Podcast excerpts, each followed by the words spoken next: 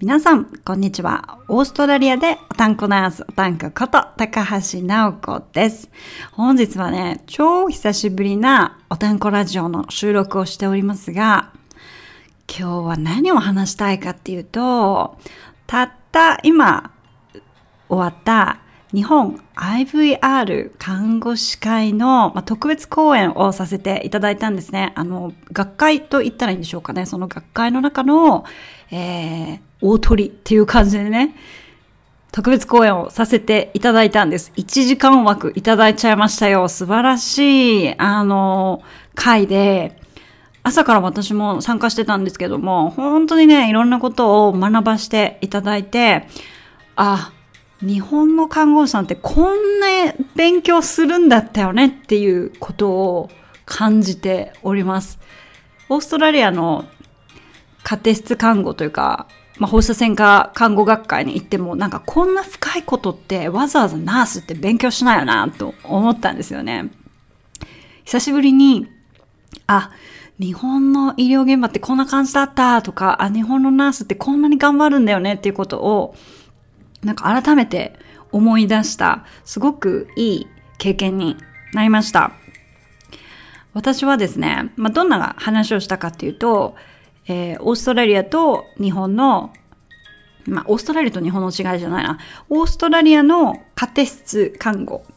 まあ、放射線科看護の、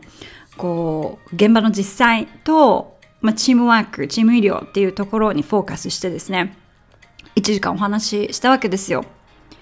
こんな風になってるんだよとか、あの、時々今までも話してすごく大人気だったナースの給料いくらぐらいみたいなそういう話をね、出したんですけども、本当皆さん興味を持って聞いてくださいましたね。で、逆に私もすごい発見してびっくりしたのが、このオーストラリアではセデーションかけたりとか、全麻、全身麻酔をかけるのが当たり前な治療とか検査を日本ではそういうことなしに、まあ、かけてもセデーションですかねみたいな。それぐらいでやってるっていうことにすごい驚きましたね。で休憩時間に、あの、仲のいいね、ドクターとかナースに、今、今こういうの受けてんだけどさ、って。この治療、全麻かけないでやるってよ、日本で、みたいなね。ことをメッセージしたら、ドヒャーみたいな。そういうリアクションが返ってぐらい、返ってくるぐらい、オーストラリアですごい当たり前なことが日本で全然当たり前じゃない。逆に日本で当たり前のことがオーストラリアでは全然当たり前じゃない。みたいな、そういうこう違いを久しぶりに私もいろいろとこう感じさせてもらえたいい経験になりました。私ね、まあ、ナースとしてお仕事もしてますけれども、いろいろと他にもこう活動してるじゃないですか。でね、最近はちょっとナースとしてのパッション、ナースとして仕事に対するパッション、ちょっと失いかけてたんですよ。まあなんか自分のオフィスで仕事したりとか、することが多くなっちゃって、あんまりね、現場で、その現場第一線で、家庭ナースとして仕事するっていうこと、機会がどんどんどんどん減ってくる中で、パッションを失いかけてたんだけれども、この学会に参加させてもらったことでね、またそのパッションをね、取り戻した感じがしますよ、皆さん。こういう交流って本当大切ですね。でね、私こういうなんか何かに参加するとか何か新しいことやるっていう時にすぐ人に伝えたいタイプの人間なもんで、まあ皆さんにもね、こういろんなところでお話しましたよね。LINE とかメール配信とか Twitter とかいろんなところで配信したんだけども、オーストラリアのかん、えっ、ー、と、放射線科看護、放射線看護学会の学会長にもメッセージしたのね、今日の朝。ヘイって。ヘイ、私日本の放射線科看護学会で話させてもらうよ、今日っていう話をしたら、もうすごい喜んでくれて、いや、なおこのプレゼン、プレゼン楽しいからさ、って、ぶちかましてこいぐらいのね、勢いで 応援してもらって。で、もしよかったらね、日本のその医療現場のことも聞きたいから、いつかそういうプレゼンしてっていう話も、あの、してもらってね。今後は、私の本当これ夢なんだけど、今後は、日本とオーストラリアの看護師たちが、こう交流できる場をどこかで作りたいなって思ってるの。これ超エキサイティングじゃない？これもちろんね、日本とオーストラリアに限らず、アメリカとかカナダとかイギリスとか、もういろんなところのナースと最終的に、こう、交われる場を私がなんか作りたいなって思っているんだけど、もちろん国際学会とかさ、いろんな場はあるんだけども、ね、日本人のナースが主催するからこそ、日本人のナースも、その、海外の医療現場と交流ができる、ね、看護師と交流できるそういう場がね、ぜひ持ってたらなと思うんですよ。でなんでここと思うかって、やっぱりね、日本の看護師ってすごいよねって思ったんですね。いくらオーストラリアのこう医療のシステムとか看護のシステム私は好きって思ってても、ね。でも看護師一人一人の能力の高さっていうのは、本当に日本の看護師ってレベルが違うなって思いました。私たち、まあ、オーストラリアでナースをしてると、本当に専門分業化が進んでて、それは私の仕事じゃない。それは私の仕事、みたいなさ、そういうの、くっきりはっきり分かれてるじゃないですか。ね。で、つい最近も、そういうことで私がほら、他の病棟ナースと、なんか大喧嘩したみたいな、そういうこともつい最近ブログでシェアしたでしょ？で、やっぱりそれが、まあ、ナースとして、その、専門性を極めるっていうのは、簡単というか、環境が整ってればもちろんできることなんだけれども、日本はそうじゃない環境でも、ナースがさ、常にこう成長する自己研鑽をもう貪欲にしてるっていう、その真面目さ、やっぱすごいなって思ったわけですよ。で、学会とかでもね、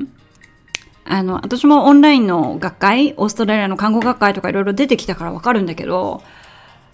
あの、人の手入りがすごい激しいんだよね。最初から最後まで一定数の人数がずっと参加してるってないんですよ。で、今回の日本の学会、オンライン学会でね、定員が100名だったんだって。100名ね、もうほんと朝から夕方まで、ほとんど100名で来たからね。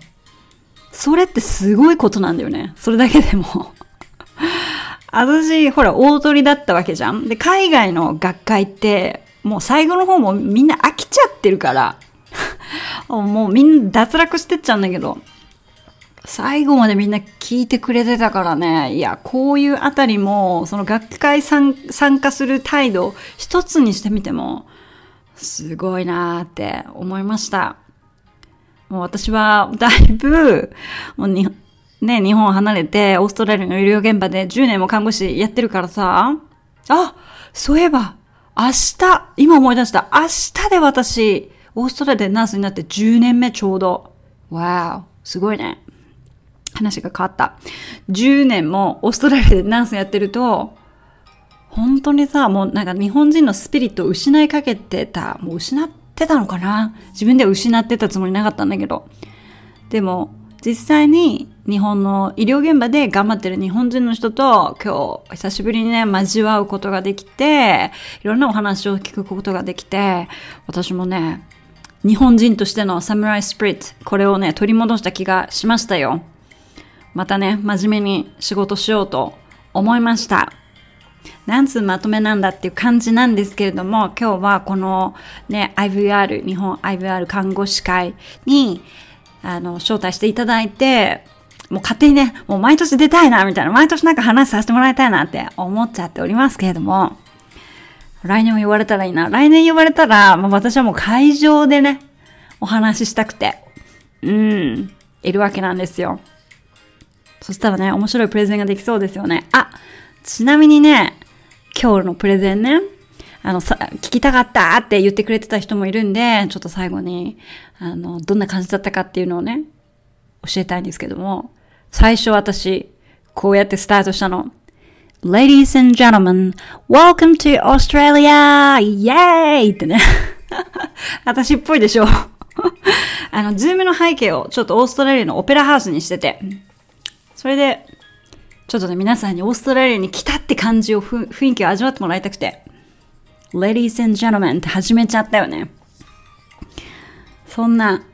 なんでしょう。日本の皆さんからしてみたら、何その出だし、てんてんてんと思ったかもしれないんですけども、まあ、プレゼンってね、それぐらいこう楽しくてもいいと思うし、学会ももっとこうカジュアルな感じでね、あの、楽しい意見交換、活発なこう意見交換っていうのがどんどんできるならば、これからも増えていったらいいなと思います。うん。この、もしラジオですね、日本 IVR 看護師科のどなたか役員が聞いて、役員の方が聞いていましたら、本当にご招待ありがとうございます。そしてお疲れ様でした。そしてね、学会で発表を聞いてくださった皆さんも、あの、本当にありがとうございます。いつかね、カテスナースとして、世界のどこかで会いましょうよということで、えー、今日のおたらじは終わりたいと思います。じゃあ、また次のラジオで会いましょう。See you next time. Bye bye!